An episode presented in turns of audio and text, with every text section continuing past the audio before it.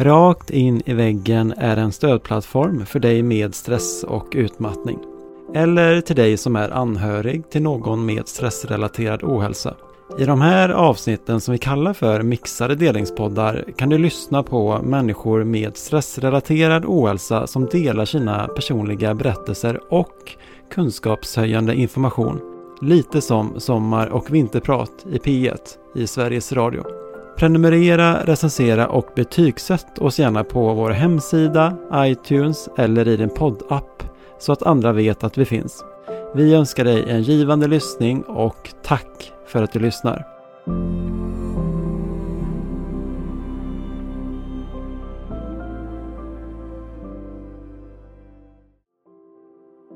Jag har blivit av med jobbet, min trygghet.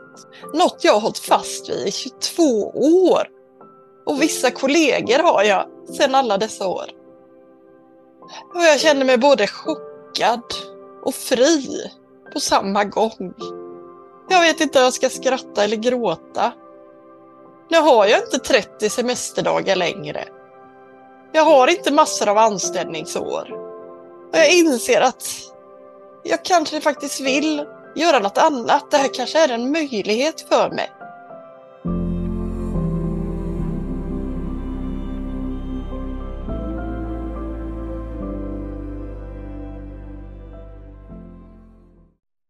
Jag står på ICA-affären med en självskanningsapparat i ena handen och en gul frukt i andra handen och tittar på dataskärmen.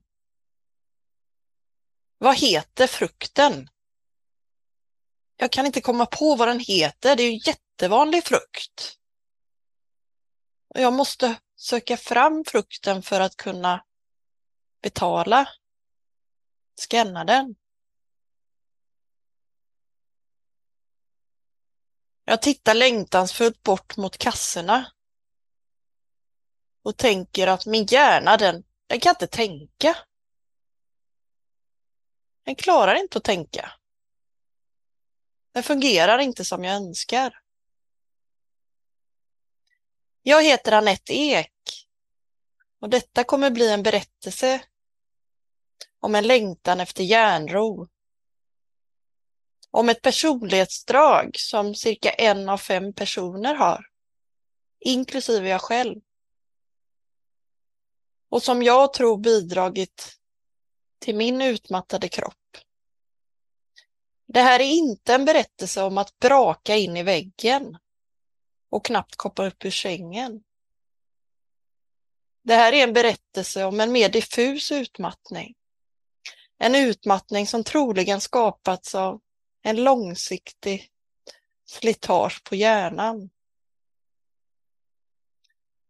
Jag har aldrig formellt varit sjukskriven för utmattning. Så ibland så känner jag mig nästan som en bluff som pratar om min utmattning. Jag har inte något bevis för att min hjärna varit utmattad. Men jag tänker att det här faktiskt skulle kunna vara någonting som du kan känna igen dig i. Det här att känna att man inte blir trodd. Att man inte blir förstådd. Du har säkert, precis som jag, någon gång upplevt att människor inte förstår hur din hjärna fungerar just nu. För det syns ju inte utanpå. Du förstår det knappt själv ibland. Det kan kännas en dag som att energin räcker till. Men sen efteråt så har du som en energibaksmälla. Det var som att dina marginaler var inte tillräckliga. Jag tycker det är så viktigt med det här med att känna sig förstådd. Jag blir nästan lite gråtfärdig eh, när jag tänker på dig som har kommit till vården och inte blir trodd i hur du mår. Jag känner att det är så viktigt att bli lyssnad på Och jag känner verkligen så starkt för vikten av att bli trodd, vikten av att du ska få känna som du gör och att din upplevelse ska tas emot på allvar.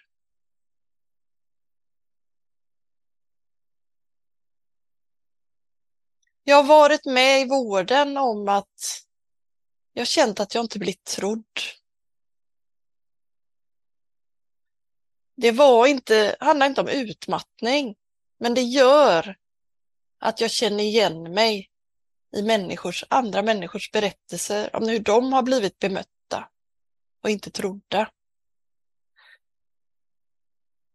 Jag har blivit beskylld för att ha psykiska problem när jag undrade varför jag hade bekymmer med mina öron.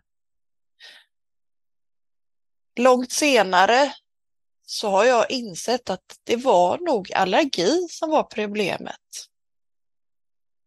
Så det kanske inte var rätt just den gången att gå till en öronläkare.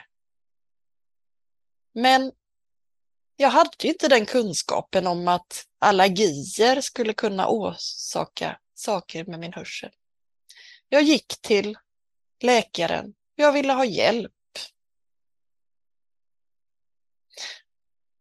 Jag tror att det finns en hel del som kan känna igen sig i detta. Jag tror också att det kan vara väldigt vanligt hos kvinnor. Så därför tycker jag det är så viktigt att du får bli förstådd. Det ligger mig så nära om hjärtat. När du har lyssnat på det här avsnittet så hoppas jag att du känner att jag kanske har förstått dig åtminstone på vissa sätt. För vi är alla så olika. Jag hoppas att du kanske har fått en förståelse för dig själv i och med om du känner igen dig i det högkänsliga personlighetsdraget eller något jag berättar om, om stress. Och jag hoppas att du får med dig något från avsnittet som du har glädje av i din vardag. Det kändes för mig som att stressen började när jag började jobba. Det är nog en sanning med modifikation, för det är klart att det var lite stressande att studera. Jag studerade IT, inom IT. Men det kändes som att det var när jag började jobba som IT-konsult som stressen blev mycket mer påtaglig. Som jag tänkte mycket mer på stress och på min hjärna. I början satt vi i lite mindre rum och jag har många minnen hur jag satt och skrattade och skämtade med några enstaka kollegor, kanske två stycken, tre stycken. Men det dröjde inte länge innan jag började 1998. 20 plus år gammal. Som de här lite mindre rummen byttes ut till stora öppna kontorsytor. Det var den nya standarden. Nästan direkt så märkte jag att det här är inte någonting min hjärna gillar. Jag la märke till allt och alla. Framförallt la jag märke till ljud. Vissa dagar så var det extra mycket flipperspel inne i mitt huvud av alla de olika samtal jag hörde. För det var ju så att jag la märke till kollegan som pratade i telefon med någon. Jag hörde chattpling på datorn. Jag hörde klackar i golvet. Jag la märke till allting. Jag hade inte riktigt någon bra metod att stänga ute det. Jag har alltid upplevt att jag är en person som funkar bäst när jag har tyst, när jag ska tänka. Så självklart spelade detta in. Och det spelar också roll vad jag gjorde för arbetsuppgifter hur pass mycket jag påverkades av ljud.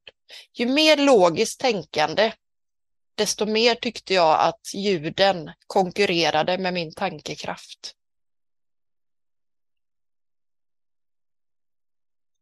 Jag började fundera på hur det kunde vara så att jag stördes så mycket av detta, för jag upplevde att mina kollegor, när jag diskuterade detta med dessa, med dem, långt före pandemin, så upplevde jag att de kände inte så starkt att ljuden påverkade dem. Min upplevelse var att de blev inte lika trötta av ljuden. Eller kände att det störde deras tankeförmåga på samma sätt. Det var i alla fall min upplevelse. Långt före pandemin, när folk inte var vana att jobba hemifrån. Det var inte bara det här att sitta i öppna ytor som skapade en stress för min hjärna. Det var, men det var också det att jag blev så frustrerad. Jag blev så himla arg. Varför ska det vara så här? Så vad som hände var ju att jag la, att jag liksom blev, fick en inre stark ilska inombords, frustration. Varför ska jag ha det så här? Det tar sån kraft och energi. Jag tänkte på det, jag märkte det.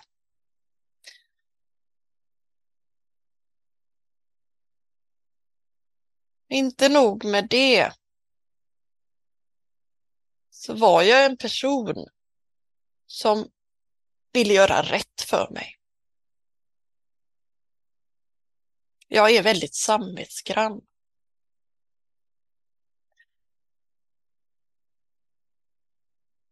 Och jag ville, som sagt, jag ville göra rätt. Jag ville inte göra någon miss eller fel. Det var ju fruktansvärt illa. Och återigen tillbaka till det här med den här ljudkänsligheten. När jag då jämförde med kollegorna och så kom jag i kontakt med och fick höra om högkänsligt personlighetsdrag och insåg att jag är en av fem som har detta personlighetsdrag. Och det innebär att jag har ett annat filter i min hjärna. Och därför så lägger jag märke till fler saker än de här andra 80 procenten. Jag kommer prata mer om det högkänsliga personlighetsdraget längre fram i podden. Ja, ibland så kan man ju också fundera, vad är det egentligen som leder till den här utmattningen? Ska jag skylla allting på ett kontorslandskap? Nej, det ska jag inte. Jag anser ju att kontorslandskap är oerhört eh, opraktiskt för stressade hjärnor och forskning visar ju också att det inte är det bästa. Men om vi kommer till andra faktorer som vi också kan påverka lite mer så handlar det också ofta mycket om inre stress. Jag kom fram till att väldigt mycket handlar om hur jag kände på insidan. Jag insåg att mycket stress berodde på att jag var ganska rädd och jag var inte rädd för att misslyckas egentligen har jag kommit på i senare år. Jag var inte rädd för själva misslyckandet i sig. Jag var rädd för att bli kritiserad till följd av misslyckandet. Jag var rädd för negativ feedback. Att människor ska bli arga, sura. Att människor ska säga att jag, du har gjort fel.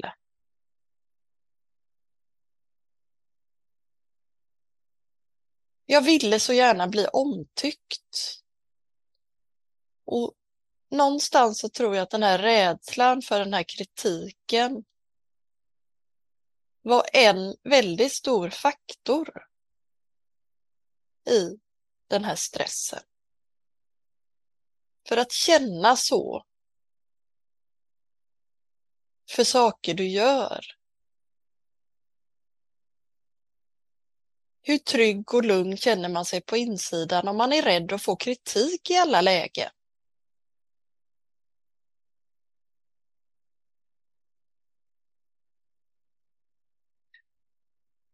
Jag har också varit väldigt ansvarstagande person. Jag vill ta ansvar för det som är. Om något inte verkar rätt, om något verkar oklart, då kan jag kanske ha haft svårt att släppa det. Jag har känt att jag måste ta ansvar för att lösa det.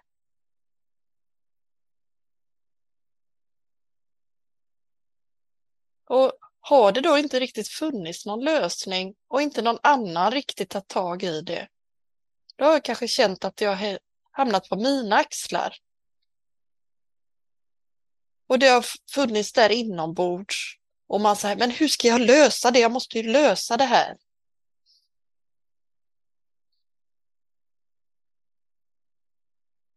Och jag hade något exempel med något system där det var lite svårt att veta hur man skulle göra för att det skulle bli rätt i systemet. Och jag minns hur jag gick omkring med en jättestark inre irritation och ilska över att men det måste ju bli rätt. Hur ska det bli rätt? Hur ska jag lösa det här? Medan andra personer var lite mer så här, det ordnar nog sig. Men jag var så rädd att släppa taget om det där. Och det bara åt energi. Kanske känner du igen dig i det som har blivit utmattad. Att du har velat lösa saker, att du vill ställa upp, ordna saker. Att du kanske inte heller riktigt känner att du kan säga nej, för någon måste ju ta ansvar. Tänk om ingen tog ansvar för det här. Ibland kan jag känna mig lite ledsen eller upprörd över att det känns som att är det ingens ansvar? Eller rättare sagt, är det allas ansvar? Så säger man, då blir det ingen ansvar. Men jag tycker, är det allas ansvar, då blir det ansvar på de mest samvetsgranna personerna. Och vem är det? Är det kanske du?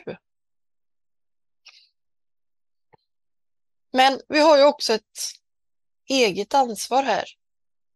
Vi behöver ju hjälpa oss själva och säga nej när vi behöver det.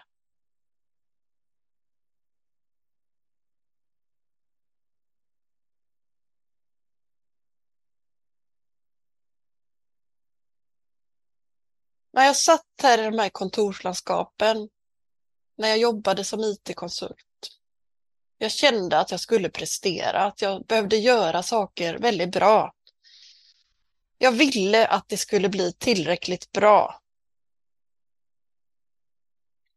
Och jag hade den där inre osäkerheten om det är bra nog. Så skapade det en stark press. Och jag tänker att det var en kombination av alla intryck runt omkring jag inte kunde filtrera bort. Och den inre stressen av alla tankar och känslor, alla krav jag ställde på mig själv, alla mina egna krav. Ihop med andras krav.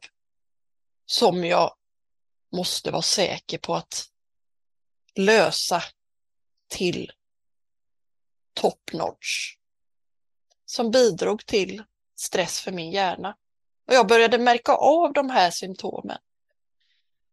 Jag blev mer ljudkänslig. Mycket värre än förr. Jag började höra minsta fläkt, ugnsfläkt, takfläkt. Och jag blev tvungen att be min man, sätt inte på diskmaskinen. För att jag orkar inte med ljudet på den. Det var oerhört viktigt att jag var tydlig mot honom, kände jag. Men jag blev så glad ändå att det kändes som att han lyssnade på mig och kunde förstå vad jag menade. Ibland fick jag säga stopp. Du kan inte prata om det här ämnet nu. Vi måste prata senare. För jag kan inte ta in det i huvudet. Det var som att mitt huvud var fullt, lite som där vid scanningen. Eller rättare sagt att, att det liksom inte fanns plats för en enda input till, ett enda intryck till. Jag märkte av på synen.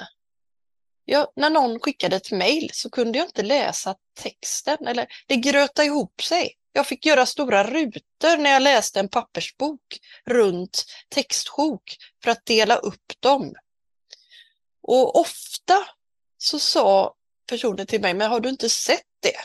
Och det hade jag inte. Även någon gång när jag letade efter någonting och frågade en kollega som hittade direkt och jag såg det inte. Jag märkte av att strålkastare började irritera mig på ett sätt som tidigare inte skett. Jag blev mer lättretlig. Jag kände mig väldigt ilsken. Väldigt mycket mer arg än i mitt normaltillstånd. Jag började få svårighet att planera. Vid något tillfälle så la jag märke till att jag kan inte prioritera. Jag måste, jag måste ta hjälp. Jag ritade upp en struktur, någon mindmap med olika saker jag hade ansvar för. Tog med det till min chef. Kan du hjälpa mig att prioritera? Jag klarar inte det. Det, det känns som att det beror på att jag är stressad. Tack och lov så hade jag en chef som, som lyssnade på mig och som inte bara bollade tillbaka och sa du får göra det själv. Att min chef förstod att jag hade detta behovet av att få hjälp. Min hjärnas exekutiva funktioner, planera, ta beslut, den var påverkad. Jag fick bråttom vart jag än skulle. Det var som att jag blivit en Duracellkanin, även när jag inte behövde ha bråttom. Jag kom på mig själv med att märka att jag kände jag måste snabba mig hem till min familj. Men varför? Nej, jag behöver inte det egentligen. Men det var som kroppen hade ett tempo som var uppspidat. Jag hade en enorm energibrist. Framförallt så kände jag att min hjärna den fungerar inte. Jag kände mig rädd att hur ska det här funka? Jag måste ha en fungerande hjärna. Ibland så glömde jag saker och jag blev rädd för att jag skulle glömma, vilket ledde till att jag kände mig lite orolig ibland. Men jag kommer glömma det här om inte jag skriver ner det nu på första sekunden, eh, vilket kunde leda till lite stress över att snabba sig att skriva ner något för att komma ihåg det. Och allt det här påverkade mig. Allt det här är ju stresssymptom eller symptom på utmattning. Jag var väldigt mycket mer nära gråten än normalt. Jag fick svårighet att sova. Jag kunde känna som hela kroppen darrade.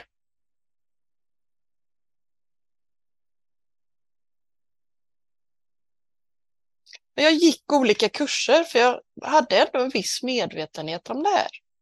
Jag lade märke till olika symptom. Men det var ändå som att det var så mycket som påverkade mig hela tiden så återhämtningen räckte på något vis inte till.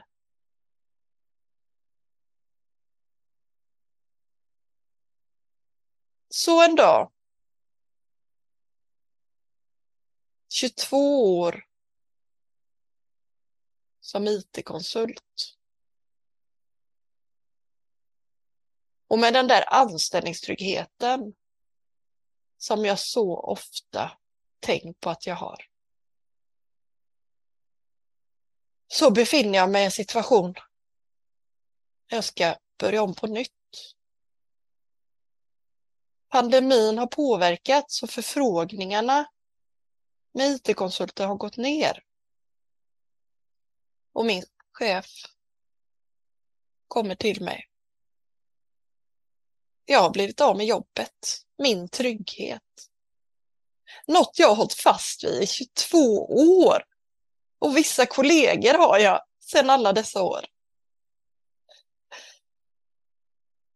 Och jag känner mig både chockad och fri på samma gång. Jag vet inte om jag ska skratta eller gråta. Nu har jag inte 30 semesterdagar längre. Jag har inte massor av anställningsår. Och jag inser att jag kanske faktiskt vill göra något annat. Det här kanske är en möjlighet för mig. Jag får chansen att gå hos en jobbcoach hos Trygghetsrådet. Och under ett samtal med honom så upptäcker jag att jag vill starta eget. Jag vill nog bara inte ta den här givna vägen och börja leta nya IT-konsultuppdrag. Jag behöver nog ett space. Jag behöver nog prova något nytt. För någonstans så har jag ju tänkt på sånt här. Jag har en perm i mitt skåp fylld med stresshanteringsövningar och material.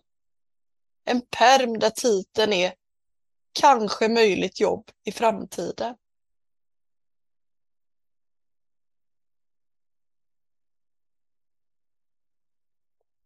Och jag bestämmer mig för att må det bära eller brista.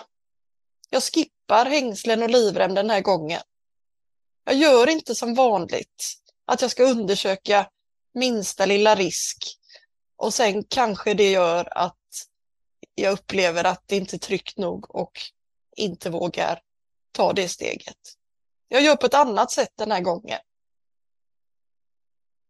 Jag vågar, jag chansar. Det kanske inte är smart. Det kanske hade varit mycket bättre att göra på ett helt annat sätt än att välja att plugga på 50 procent och starta eget på 50 procent. Men jag gör så, för jag vill göra så. Nu är det inte Annette som bara kör på i samma hjulspår. Nu är det Annette som vågar utmana och prova något helt nytt. Men någonstans under den här perioden så är det som att alla de här åren med all den här stressen, som att utmattningen den kommer ifatt mig. Nu när jag har tid och utrymme att vara i stillhet och vara i tystnad. Jag sitter och det är inte flipperspel i mitt huvud. Jag har tid att tänka. Jag har mycket lättare att tänka. Jag märkte att hela jag har behov av ett oerhört lugnt tempo. Det är som kroppen den måste ha det här lugna tempot. Jag kände att jag kunde känna av hjärndimma av att sitta vid datorn för länge. Och trots tystnad så märkte jag att jag är fortfarande ljudkänslig. Rätt mycket. Jag blir nästan lite arg av jobbiga ljud. Det dröjde ett tag, men jag vet inte hur lång tid det dröjde. Till att jag började märka att ljudkänsligheten har försvunnit. Eller den har återgått till något mer normalläge där den inte är jobbig på samma nivå, även om den fortfarande är påtaglig jämfört med någon annan person som jag pratar med.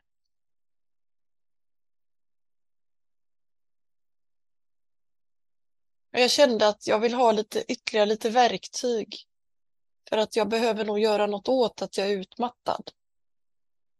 Jag behöver göra något åt att kroppen har saktat in. Jag behöver stärka upp mig själv på fler sätt.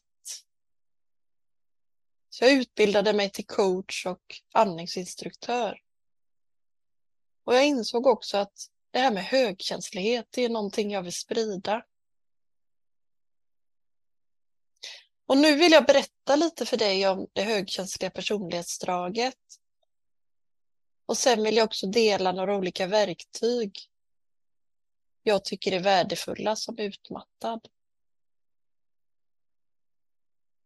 För att när jag utbildade mig till andningsinstruktör så fann jag några verktyg som jag tyckte var oerhört viktiga för min hjärnas skull. Och jag tror att du också har glädje av.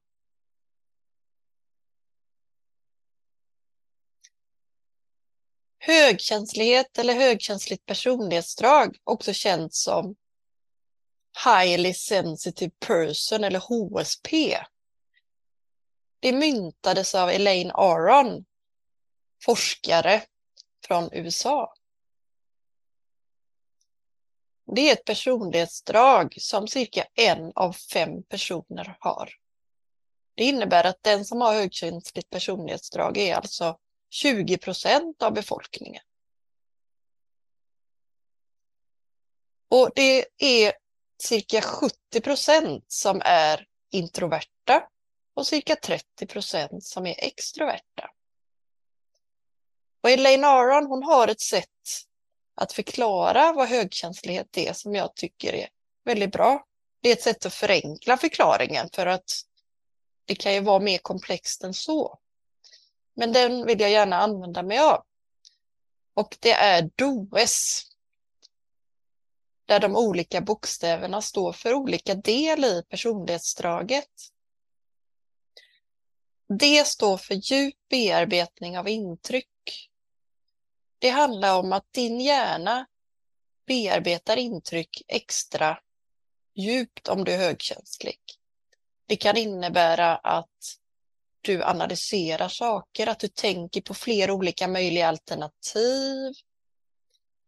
Och kanske har du ibland kallats för att du överanalyserar, övertänker, att du känner efter för mycket. Eh. O, det står för överstimulering. Det innebär inte att den som är högkänslig alltid blir överstimulerad. Men det innebär att du kan ha en tendens att lättare bli överstimulerad. Din hjärna har inte samma filter som någon som inte är högkänslig. Det här kommer att påverka att du kan ta in mycket mer. Både på insidan kanske du är medveten om fler saker och från utsidan. Och det kan leda att du lättare blir överstimulerad. E står för två olika saker. Emotionell mottaglighet eller känslomässig mottaglighet. Och det handlar om att du kan lägga märke till andras känslor kanske lite mer än andra. Ibland pratar man om att man kanske känner av andras energier. Det kan också vara att du känner som du smittas av andras känslor eller du suger åt dig andras känslor. Att du, eller att du kanske inte alltid vet varför du känner som du gör, om det är du själv som kände eller det var någon annan du tog till dig ifrån. E står också för empatisk förmåga. Att du kan ha lite extra empatisk förmåga. Att lägga märke till hur andra känner, och det innebär inte heller att du alltid har den här förmågan. För att till exempel då om du är stressad eller vi är utmattade, då kan det ibland vara svår, svårt att liksom orka ha den där empatin. Så att det är inte bara så givet att man har en empatisk förmåga, men du kanske har det i grunden. lite mer än andra. S står för att uppfatta saker subtilt, alltså det är lite mer diffust eller som inte är lika märkbart. Och det kan handla om att kanske du upplever att du känner av någon stämning i ett rum eller du lägger märke till att det är något som inte stämmer eller att någonting har ändrats. Kanske rent fysiskt i ett rum skulle det kunna vara. Och detta är bara några liksom korta delar i det högkänsliga personlighetsdraget. Det finns även så att man kan göra en test om man är högkänslig som visar på några olika dimensioner av draget. Så att dels kan du ha dina sinnen som är känsliga och här kan du också känna igen dig om du har stressat mycket eftersom våra sinnen påverkas av det. Eller att det kan finnas ett överlapp om man har ADHD eller autism. Att man kan känna igen sig för att det finns likheter här på vissa plan. Sen är ju vi högkänsliga väldigt olika, precis som andra människor är. Så att bara för att någon person är högkänslig så kommer personer inte vara extremt lika, utan det handlar ju också om vad vi har lärt oss som barn. Och det är också sånt som påverkar oss med vår stress. Jag tänker, vad, har du, vad fick du lära dig? Vad var din sanning när du var liten? Om hur du fungerar, hur bra du är. Det är sånt som påverkar den här inre känslan, känslan av dig själv. Och som jag också tänker är påverkar mycket med det här med den inre stressen. Jag berättade också att jag gick en utbildning till andningsinstruktör. Och jag kom fram till att det här med andningen är en väldigt viktig faktor när det gäller stress och utmattning. När vi stressar så har vi tendens att då andas vi mycket snabbare. Men det kan också vara så att beroende på hur vi tänker och känner så påverkas andningen. Kanske kan du känna igen dig i att du, du känner lite så här oro för någonting. Och så är det nästan som att du spänner dig och nästan snörper åt andningen och inte andas. Och, och så senare så kanske du känner, jag känner mig energibrist. Och det kan ju vara en följd av de här inre tankarna och känslorna som påverkar din andning, som påverkar möjligheten att producera energi. För mig blev det så påtagligt att jag hade andats väldigt dåligt i mitt arbetsliv och i andra sammanhang också, men att jag ofta satt också framför datorn långa perioder och var väldigt fokuserad och var väldigt prestationsinriktad. Och att jag då nästan inte andades ordentligt. Och det blir väldigt ansträngande för kroppen. Det blir väldigt stressande för kroppen när vi har den typen av andningsmönster. Man kan kalla det som koncentrationsapné. Man pratar om sömnapné, att man har andningsuppehåll under natten. Det blir så tydligt för mig att andningen ja, den behöver jag nog bli lite mer medveten om. För andningen kan också vara ett sätt för mig att lära känna min kropp och mina känslor bättre. Att få syn på vad det är som skrämmer mig, vad det är som hotar mig, vad som påverkar min trygghet.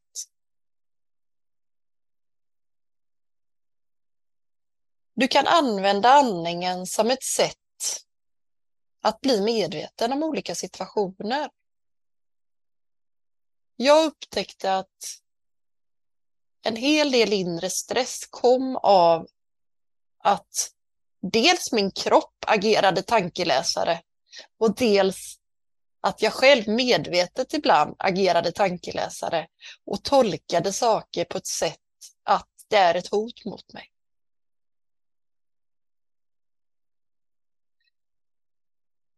Så nu använder jag andningen mycket själv, både för att trygga mig själv och att lugna ner stress som kommer av att det känns som att det är jäktigt på något vis. Och en övning jag tycker är väldigt fin och som jag tycker väldigt mycket om och talar om ibland i andra sammanhang. Det är att bara lägga märke till din andning. Så du som lyssnar, om du känner att du skulle vilja prova så lägg en hand på bröstet och en hand på magen.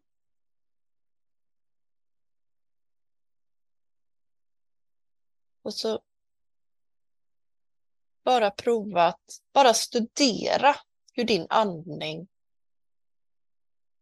pågår i din kropp. Och eftersom kanske du känner igen dig i att du är lite av en presterare, för det är ju inte helt ovanligt, upplever jag. Varken bland högkänsliga eller bland personer som har blivit utmattade. Så se inte detta som någon prestationsgrej. Utan se det som att en chans att bara vara tillåtande mot dig själv. En chans att bara få vara i din kropp en stund.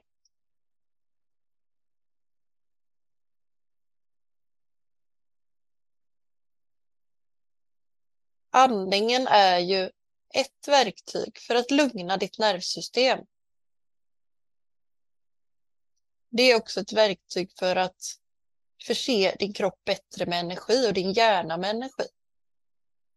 Så känner du att du har hjärndimma och du kanske märker att du, du har nog glömt bort att andas.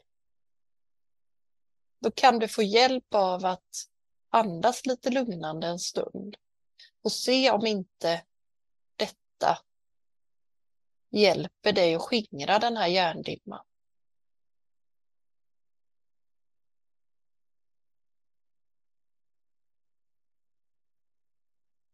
Men andningen är ju inte alltid lösningen på allt.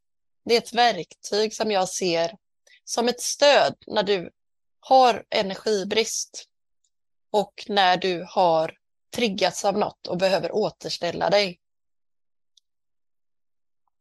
Jag tänker att vi som har blivit utmattade kanske kan ha glädje av att vara mer tillåtande mot oss själva. Tillåtande är ett ord som kommer från mindfulness. Och just det ordet känner jag är ett väldigt viktigt ord. Att vara tillåtande mot dig själv. Det handlar om att stoppa den där dömande rösten, den där inre kritiken som säger att det där gjorde du inte bra nog. Du duger inte. Inte kan väl jag, inte har jag rätt att göra det här. Den där rösten som inte är snäll mot dig, som inte är självsnäll. Istället så tänker jag att vi behöver den här tillåtande rösten. Den där rösten som påminner dig. Alltså, dök den där automattanken upp nu? Ja, men stopp och belägg. Jag är tillåtande mot mig själv. Jag är tillåtande mot mig själv när jag känner frustration. Jag inser att det kan hända och det kan göra att frustrationen inte blir lika stark som när jag eldar på den. Istället för att jag är så frustrerad och nu blir jag frustrerad över hur frustrerad jag är. Så kan man känna att man är tillåtande i sina känslor. Om någonting inte gick som tänkt, så istället för att åh, din skit. vad fasen gjorde du så därför? Så tänker man, ja, det gick inte rätt den här gången, men jag är tillåtande mot mig själv. Jag kommer göra detta på ett annat sätt nästa gång. Om någon säger att det inte var bra, då är jag tillåtande mot mig själv och separera det de säger mot den person jag är.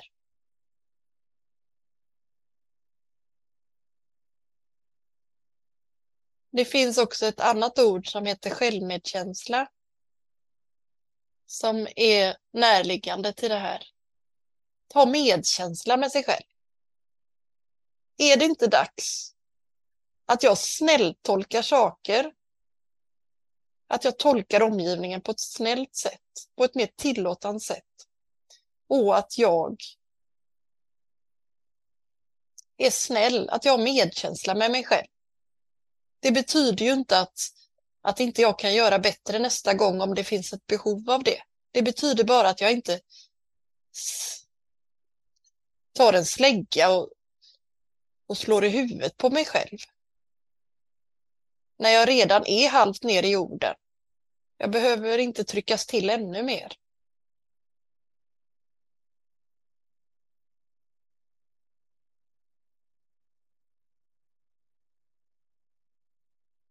En annan viktig del jag upptäckte, det kom jag aldrig in på här innan, men det var vikten av gränssättning. Och jag gissar att du kanske har hört det här förut. Och det kanske nästan är lite provocerande, vad vet jag? Men jag tänker att det finns två typer av gränssättning. Och att det finns viss gränssättning som du kan påverka lite mer själv.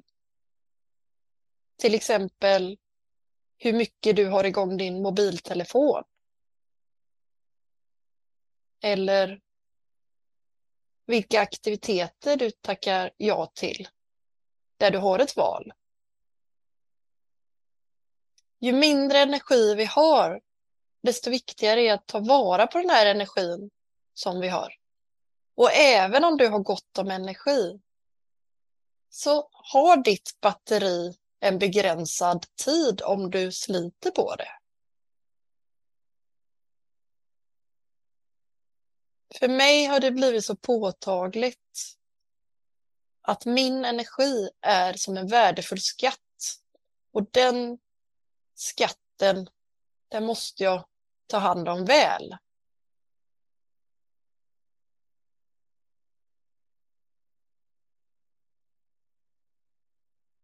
Och ju bättre jag kan känna att mig inombords, desto lättare är det att sätta sådana här gränser. Desto lättare är det att säga nej. Jag känner inte på samma sätt att jag är rädd för någon ska bli sur. Eller jag upptäcker att det fungerar. Jag upptäcker att det kanske till och med är så att folk får mer respekt för mig eller att jag känner att jag stärks inombords själv av att jag sätter en gräns jag så väl behöver.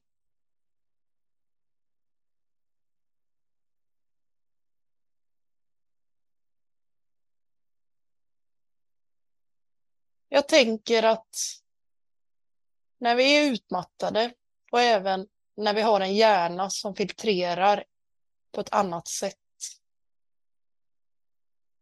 då behöver vi lyssna på vad vi behöver.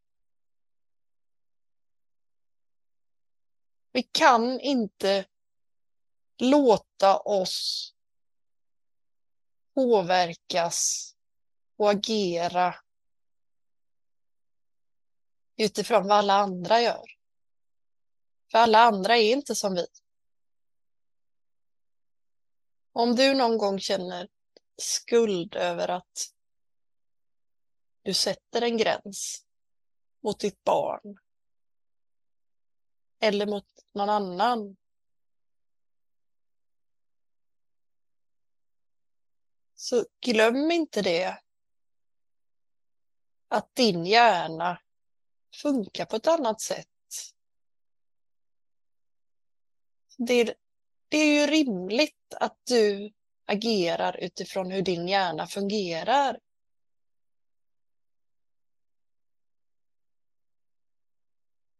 Om du tycker det är svårt att sätta gränser så är mitt tips till dig att börja med att fundera vilka gränser behöver jag? För att om du har bestämt inför dig själv vilka gränser du behöver så är det mycket lättare att sätta de gränserna när det uppstår ett akut läge. Så att du inte börjar vackla i det du tänkt.